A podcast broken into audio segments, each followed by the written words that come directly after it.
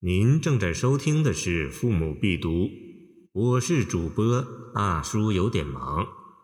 欢迎您点击订阅按钮，收藏本专辑。送裴氏玉归上都，张卫。楚地劳形役，秦城罢鼓皮。周夷洞庭岸，路出武陵溪。江月随人影，山花衬马蹄。离魂将别梦，先已到关西。题目中裴氏玉名不详，世玉，唐代称殿中侍御史、监察御史为世玉。上都，唐孝宗宝应元年（公元762年）。建东南西北四陪都，称首都长安为上都。诗人在大历年间曾为潭州刺史，此诗当作于潭州（今长沙）。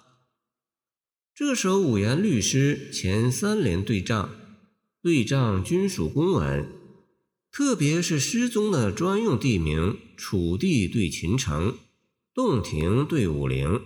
颇见巧思，无荆楚之地的游历难出此语。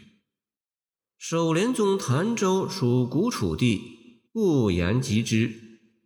旧时因服兵役、劳役或公务而出外跋涉，都叫行役。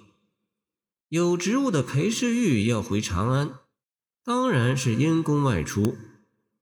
首联对句中的秦城为秦长城。这里泛指长城。鼓皮，古代军中常用的乐器，指大鼓和小鼓，后亦泛指战争。首联对句是指安史之乱已经平定。这一联是说，在代宗宝应二年（公元763年），安史之乱平定后，裴世玉来潭州公干，现在又要回去了。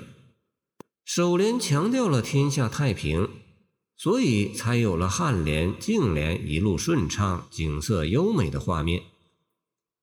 颔联写裴世玉一路所经之地，武陵溪就是陶渊明《桃花源记》写的武陵源，在今天湖南常德境内。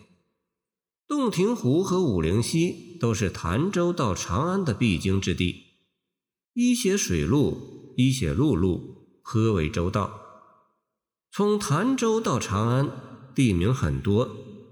作者选择这两个地名，是因为两地风景秀丽，为历代文人向往的地方。动词“移”和“出”信手拈来，毫不费力，亦暗示着裴世玉行程的轻快。净联“江月随人影”。山花衬马蹄是后人传颂的名句。这两句为什么招人喜爱呢？一是前后照应，“江月随人影”照应颔联出句的周移，“山花衬马蹄”照应颔联对句的露出。二是对仗公文，后世诗人总结的名词小类相对，即为公对。这里江月对山花是偏正词主地理类相对，人影对马蹄是偏正词主动物中的形体相对。三是练字独特，两个动词随和衬特别传神。随是跟从，读者似乎感觉到洞庭湖水的流动；衬是追逐。读者似乎感觉到武陵溪路上山花在风中摇曳。四是逆向思维，也就是把江月和山花拟人化。一般诗人会写成人影随江月，马蹄衬山花。如果不计较平仄，不计较韵脚，这两句诗也还看得过去的。但是张卫将主语和宾语换了个位置，就显得空灵鲜活，不同常态了。武士在字面之外，读者体会出送人者和被送者的愉快心情。尾联中“离魂”指游子的思绪，“将”是带领、携带的意思。别梦，离别后思念之梦。关西，指函谷关和潼关以西的地区，这里借指长安。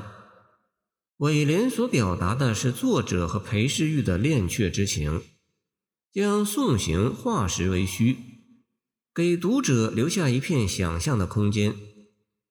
宋代的梅尧臣说：“作诗无古今，唯造平淡难。见读少不宜学士诗卷。”这首诗用语平淡，却诗味很浓。笔者以为。平不能平的没劲，淡不能淡的没味儿。这种绚丽之后的平淡是极其不容易的。感谢您的收听，我的 QQ 号码幺七二二九二二幺三零，希望您继续收听我们的后续节目。如果您喜欢我的作品，请关注我吧。